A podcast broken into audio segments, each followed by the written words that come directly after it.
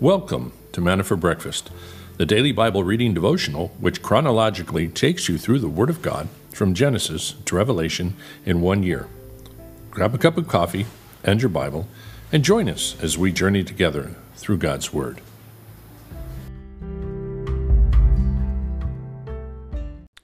Okay, good morning and welcome. I am here ready to get started on a beautiful sunny day uh, we didn't see the rain yesterday like I was hoping we would, but well, we'll just uh, pray, pray and hope. I want to see with 85 right now, the temperature outside, and uh, the humidity is down low, 65. Wow. Low humidity. This is kind of a dry morning for us right now. So let's look over at this day in history trivia not much really that I found all that in- interesting on our parts. There's a couple of things. First smartphone, I remember this 1994, the IBM's Simon Personal Communicator. Can you imagine if we still called them personal communicators? We could. Went on sale in the public in BellSouth Cellular. It combined a mobile phone, a PDA, you guys remember PDAs, right? Allowing the user to make and receive phone calls, facsimiles, emails, and pages. It also included a calendar, address book, notepad, maps, stocks, and news, and had debuted at a Comdex trade show two years earlier. The reason why I remember this so well is because I remember one day before this really came out, carrying on me personally a cell phone and a camera and a Walkman kind of thing for listening to music and a PDA. I actually had one of those first Palm ones. And I, I mean, literally I had like five or six things. And I thought, this is ridiculous. Why can't they kind of combine these things to make them a little bit more, you know, uniform? And sure enough, somebody had been thinking about that way before I did. And, and there it was. Boom, it came on the market. And I went, finally because it was so hard to keep track of that stuff. And I loved my little Palm Pilot. I loved uh, my cell phone, and of course needed a camera to take pictures of what we were doing, the ministry, and it all came together. Never, never did I dream that it would become what it is today, but back then it was, and it's. I know it's a long time ago, but it's not so long ago, right? 1994. Wow. Not that long ago. All right, the other thing Elvis Presley fell sick on this day, 1977.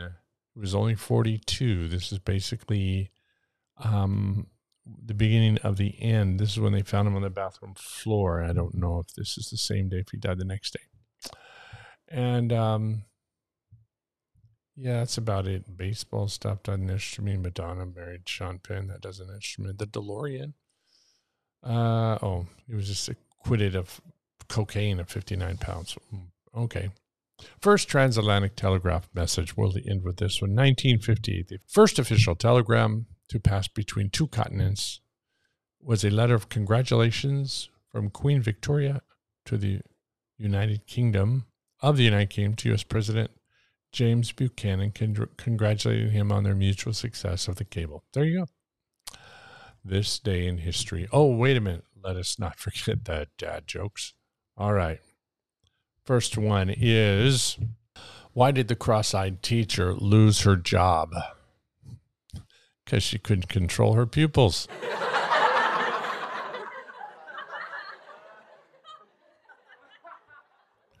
All right, the next one. Um, what did the digital clock say to the grandfather clock? Hey, look, no hands. Okay, now we can move on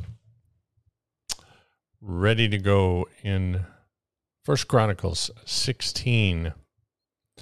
If you will find your place. Thank you, Father, for our time together this morning. And we do ask that you would really bring together the concepts and the the tapestry as we see this weave together that we can find your direction for our own lives as we see the stories being laid out for us and the truths the principles and the guidance you give us by them in jesus name amen First Chronicles 16. And they brought in the ark of God and placed it inside the tent which David had placed for it, and they offered burnt offerings and peace offerings before God. When David had finished offering the burnt offering and the peace offering, he blessed the people in the name of the Lord. He distributed every one of Israel, both man and woman, to everyone a loaf of bread and a portion of meat and a raisin cake. He appointed some of the Levites as ministers before the ark of the Lord, even to celebrate and to thank and to praise the Lord God of Israel. Asaph the chief, and second to him Zechariah, then Jeiel, Shemiramoth, Jael, Mataniah, Eliab, Benaniah, Obed Edom, and Jeiel with musical instruments, harps, lyres, and Asaph played loud sounding cymbals. Benaniah and Jahaziel and the priests blew trumpets continually before the ark of the covenant of God. Then on that day, David first assigned Asaph and his relatives to give thanks to the Lord. Oh, give thanks to the Lord, call upon his name, make known his deeds among the peoples. Sing to him, sing praises to him, speak of all the wonders, glory in his holy name. Let the heart of those who seek the Lord be glad. Seek the Lord in his strength Seek his face continually. Remember his wonderful deeds which he has done, his marvels and his judgments from his mouth. O seed of Israel, his servant, sons of Jacob, his chosen ones. He is the Lord our God. His judgments are in all the earth. Remember his covenant forever. The word which he commanded to a thousand generations. The covenant which he made with Abraham and his oath to Isaac. He also confirmed it to Jacob for a statute to Israel for an everlasting covenant, saying, To you I will give the land of Canaan as a portion of your inheritance. When they were only a few in number, very few, and strangers in it, and they wandered about from nation to nation and from one kingdom to another kingdom. He permitted no man to oppress them, and he reproved kings for their sake, saying, do not touch my anointed ones, and do my prophets no harm. Sing to the Lord all the earth. Proclaim good tidings of his salvation from day to day. Tell of his glory among the nations, his wonderful deeds among all the peoples. For great is the Lord, and greatly to be praised. He also is to be feared above all gods. For all the gods of the peoples are idols, but the Lord made the heavens. Splendor and majesty are before him, strength and joy are in his place. Ascribe to the Lord, O families of the peoples. Ascribe to the Lord glory and strength. Ascribe to the Lord the glory due his name. Bring an offering and come before him. Worship the Lord in holy array. Tremble before him, all the earth. Indeed, the world is firmly established, it will not be moved. Let the heavens be glad, let the earth rejoice. Let them say among the nations, The Lord reigns. Let the sea roar and all it contains. Let the field exult and all that is in it. Then the trees of the forest will sing for joy before the Lord, for he is coming to judge the earth. Oh, give thanks to the Lord, for he's good, and his loving kindness is everlasting. Then say, Save us, O God of our salvation, and gather us and deliver us from the nations, to give thanks to your holy name and glory in your praise. Blessed be the Lord, the God of Israel, from everlasting to everlasting. Then all the people said, Amen. And praised the Lord. Verse 37. So then, so he left Asaph and his relatives there before the ark of the covenant of the Lord to minister before the ark continually as every day's work required. And Obed Edom with his relatives. Obed Edom, also the son of Jeduthun and Hosah, as gatekeepers. They left Zadok the priest and his relatives, the priest before the tabernacle of the Lord in the high place which was at Gibeon, to offer burnt offerings to the Lord on the altar of burnt offerings continually, morning and evening, even according to all that is written in the law of the Lord which he commanded Israel. With them were Heman and Jeduthun and the rest who were chosen, who were designated by name to give thanks to the Lord, because his loving kindness is everlasting. And with them were Heman and Jeduthun with trumpets and cymbals for those who should sound aloud, and with instruments and songs of God and the sons of Jeduthun at the gate. And all the people departed, each to his house, and David returned to bless his household. Um, First Chronicles 16 is very is a very precious chapter to me because there was a time when I was on a worship on the worship team in Calvary Chapel Santa Fe, And we were going through a few mm, growing pains as as worship teams do. And we were having some meetings about being a little more committed or who should, you know, where they should take their their position on the worship team seriously. We had a large worship team, of like 12 people. Anyway, during the night, the night before worship practice or two nights, I don't remember, before we had a big meeting, in the middle of the night, I had this crazy scripture pop in my head, First Chronicles 16. And it was in my head. I woke up going, why is that chapter in my head? I don't even know what it says. I didn't have a clue. I hadn't read Chronicles forever. And I got up and I read it and it blew my mind. I, I took it to the worship practice meeting. I said, guys, I think God's trying to sell, tell us that worship's really important. David brought in the worship leaders as they brought in the presence. and They were called by name and they were, they were given a specific task. God tasked them to lead the people into worship. And so it was really kind of a very blessed thing to see that God can communicate to you in your sleep and try and get us to believe scripture, believe what he says. So we have this principle of musical worship yeah, before the ark of God. We could say before we are now all the ark of God as we gather together. We are the temple. We are the holy of holies. We come together and therefore we are to sing praise, sing joyful noise and let the heavens and the earth be glad because our God reigns. There's so many good songs that actually come out of that chapter as well. All right, Psalm 42 Thirsting for God in tr- trouble and exile. For the choir director, a maskil of the sons of Korah. As a deer pants for the water brooks, so my soul pants for you, O God. My soul thirsts for God, for the living God. When shall I come and appear before God? My tears have been my food day and night. While they say to me all day long, Where is your God? These things I remember, and I pour out my soul within me. For I used to go along with the throng and lead them in procession to the house of God. With the voice of joy and thanksgiving, a multitude keeping festival. Why are you in despair, O my soul? Why have you become disturbed within me? Hope in God, for I shall reign again. Praise him for I shall again praise him for the help of his presence.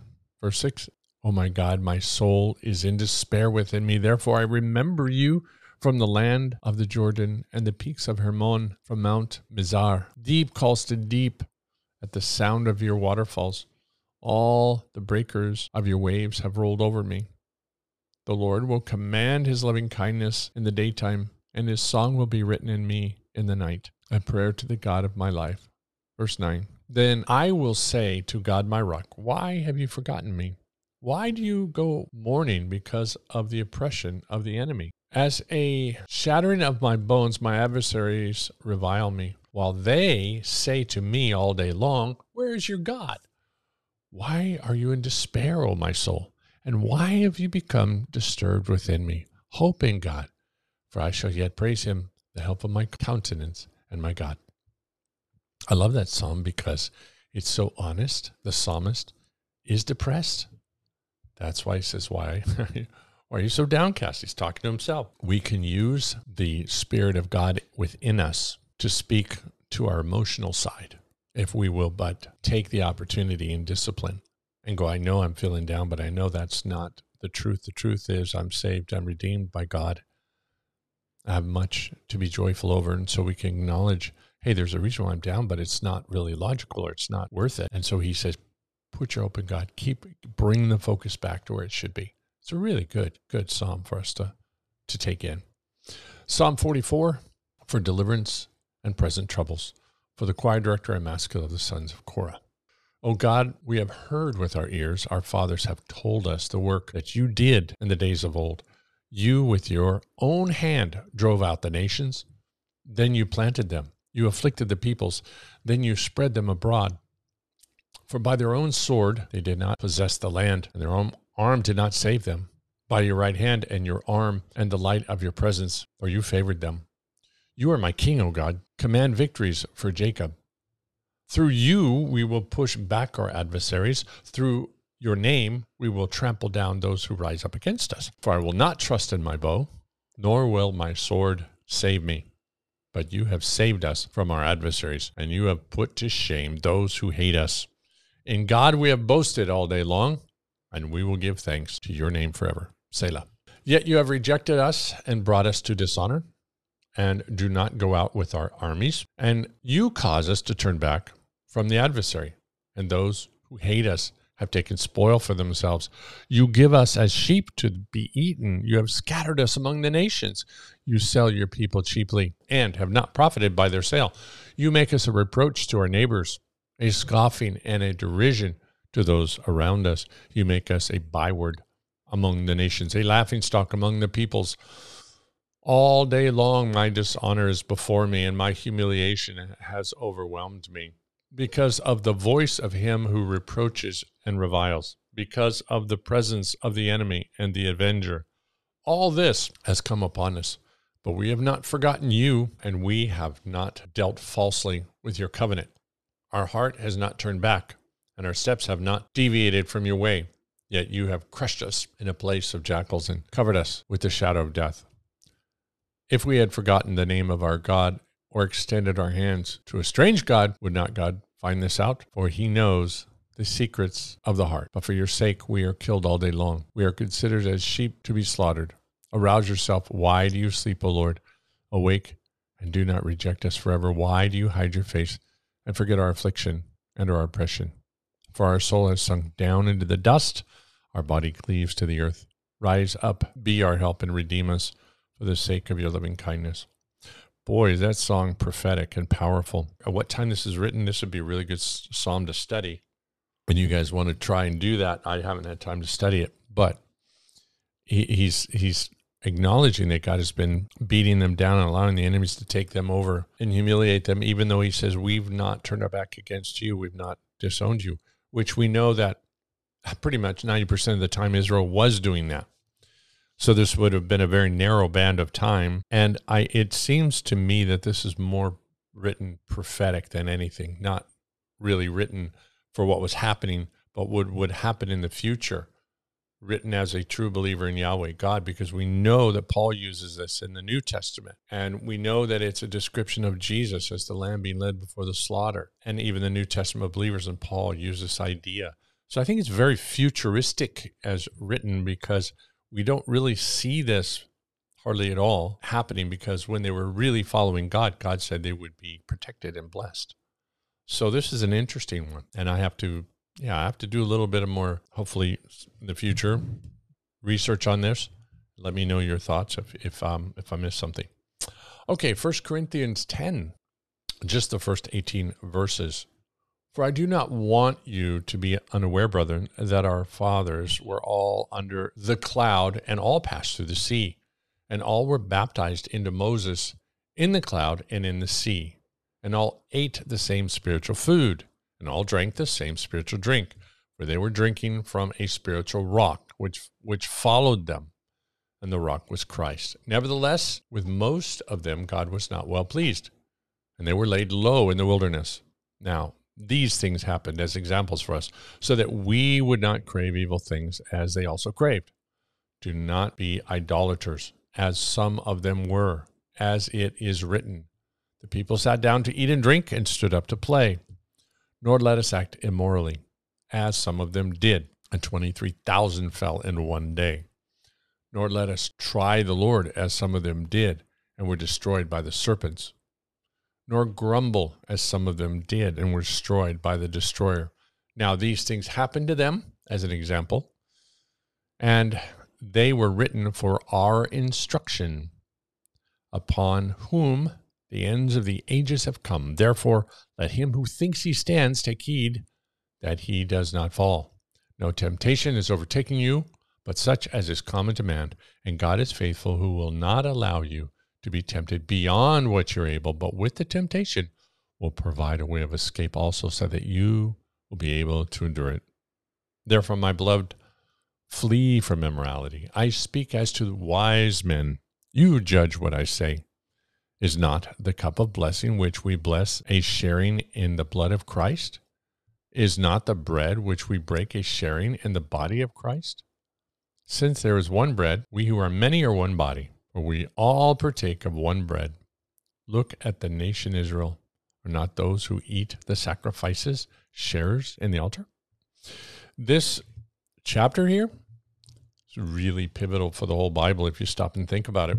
What Paul is saying is everything that happened with the Exodus and with Israel were written as examples for us. And when you extrapolate that out, what he's what he's really getting at is everything in the Old Testament, that everything that happened to Israel is given to us as examples. And so we're to learn from what happens to them. They decided to go after the flesh. They had all the benefits of relationship with God. God was guiding them and saw more miracles than anything, than anyone ever, really. And yet they chose to follow after idolatry and adultery and rebellion and murmuring. You see, these all were written for our benefit. So as we read through the Old Testament, the idea is that we're supposed to see these things and question ourselves wow, uh, do I do that? Do I love the things of this world more than the Lord? Do I see God blessing my life and ignore Him and just go after the things that are going to feed my flesh? The things of the world are so distracting, we can get our minds, even though God is doing miracles all around us, we can ignore them. And it's, it's incredible how fleshly we are sometimes. Paul says, man, the idea is that we're all sharers in the same bread. We are all in Christ and we are a part of the body of Christ. Therefore, we are to support one another and walk as one bride together. Communion is a beautiful thing. It's to remind us. It's also it's a celebration. It's a reminder, and it's an identity that we have in Christ. So now, Charles Spurgeon, Proverbs twenty-eight thirteen: He that covereth his sins shall not prosper, but whoso confesseth and forsaketh them shall have mercy. Here's the way of mercy for a guilty and repenting sinner. He must cease from the habit of covering sin. This is attempted by falsehood, which denies sin, by hypocrisy, which conceals it, by boasting, which justifies it, and by loud profession, which tries to make amends for it. The sinner's business is to confess and forsake. The two must go together. Confession must be honestly made to the Lord Himself. It must include within itself acknowledgement of the wrong, sense of its evil, and abhorrence of it. We must not throw the fault upon others, nor blame circumstances, nor plead natural weakness. We must make a clean break of it and plead guilty to its indictment. There can be no mercy till this is done. Furthermore, we must forsake the evil having owned our fault, we must disown all present and future intent to abide in it. We cannot remain in rebellion and yet dwell in the king's majesty. The habit of evil must be quitted together with all places, companions, pursuits, and books which might lead us astray, not for confession nor for reformation, but in connection with them to find pardon by faith in the blood of Jesus. Somebody please send this to Joel Osteen. Osteen. Uh, these pastors in these churches, which reject, will not teach, and not even admit that we need to repent and confess sin and turn from it. We have this whole generation that's raised up that will admit that maybe admit that they have not lived their life according to maybe the better way that God had chosen. They don't want to say sin, uh, they might admit that, well, okay, yeah, I've been living with my girlfriend, but um, big deal. I may get high every now and then and go to church, but so what? I may have an adulterous affair. I may watch pornography. I may have a dirty, filthy mouth and cuss all the time, but what's the big deal? I'm I'm still a believer. God loves me. God forgives me. You know, God's grace, and there's this there's this turning away from the concept of acknowledging sin and repenting of sin and asking for forgiveness of sin, confessing it. All of these things, Spurgeon says, goes goes together, and we we cannot come into the to the to the presence and and the the, the relationship and the rest and the peace with God until we do that. So, what does Corinthians call sin? A lot lying, cheating, stealing, adultery, homosexuality, fornication, drug use because it's related to sorcery, tapping into that spiritual, the dark side, the spiritual world. All of these things have to be confessed and repented of. That's just what the Bible says, what Jesus says. And if your church is starting to disavow that. I'm trying to rewrite that. Get out of that church. That's all I can say because they are doing what what Israel did. There there are um, they have the law given to them. They have the God's words given to them, but they chose not to obey them, and God disowned them. He said, "Okay." He let them die in the wilderness. Okay, so that's it for that. We're going to pray. I was going to start off reading in Spanish. No, let's go ahead and pray. We got a few things to pray for. My brother Joe here, great guy, pastor up in Bucerias area, got cancer. Came it came back. He thought he had it whipped. So um, doctor said came back. So we got to pray for him, as well as Maria Elena and Hank. Anybody else that's dealing with the the cancer thing right now. Okay. So Father God, thank you for giving us this time together every morning and for just uh, encouraging us in the word to walk faithfully, to walk, God, closely with you, and to keep checking ourselves and not allowing ourselves to to deceive ourselves and fall into sin and somehow justify it. Help us to be humble as David was and cry out to you when we sin. We know we're going to sin, but help us to have that heart like David to just confess it and ask for your cleansing touch. Thank you, God, that we can confess it to you and you alone. We don't need the priesthood. You are a high priest. So we thank you for that. We do want to acknowledge our brother Joe, who's uh, been just faithfully serving you and doing his best, God, and now find out this this enemy is coming back, this cancer, and um, we ask God that you would do a, a miracle. Help it. He's praying that he needs to get some tests done, some so wants to get on some treatment early, God. And so we pray that you would be helping him meet those timelines that he needs to meet here. Thank you that the medical system here in Mexico can be pretty good and very helpful in that. Some pretty good, great, great doctors. So God, we pray for the right doctor, but mostly we pray that you're the right doctor, that you would touch and heal his body. And just encourage his heart, God. It's just got to be such a letdown. He's uh, got a strong heart for you. So God, we just pray you would encourage him and let him know he has a family around him that loves him and uh, will be with him. So thank you for what's going on in his life, God. Continue to bless his ministry and help him continue to share your word uh, however he can with whatever strength he has. And uh, as well for Hank for what's going on in his treatments. Pray that that is going well. And pray for Maria Elena for her treatments and however she's coping. God, we know that she is steadfast in her uh, belief that you're in control of the days that she has before you take her home, and that uh, she's happy to live out those days for you. So continue to just lift her up and keep her strong and pain free.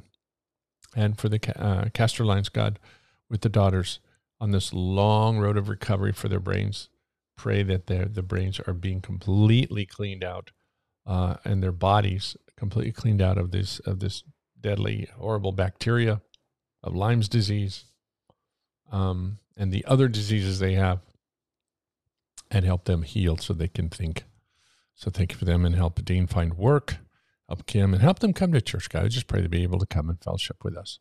So thank you for all you are doing today for the kids of Mascota. Continue to pray for their growth and their strength for our church, for our growth and our strength. The evangelism team, God, for their growth there, new people to come alongside the Ruby and and Amadeo and Amelia. God, we just pray more people could come in and uh, just be a blessing to the church and blessing the people down there that need to hear your word. So thank you, God, for this day. In Jesus' name, amen. Okay, there you go.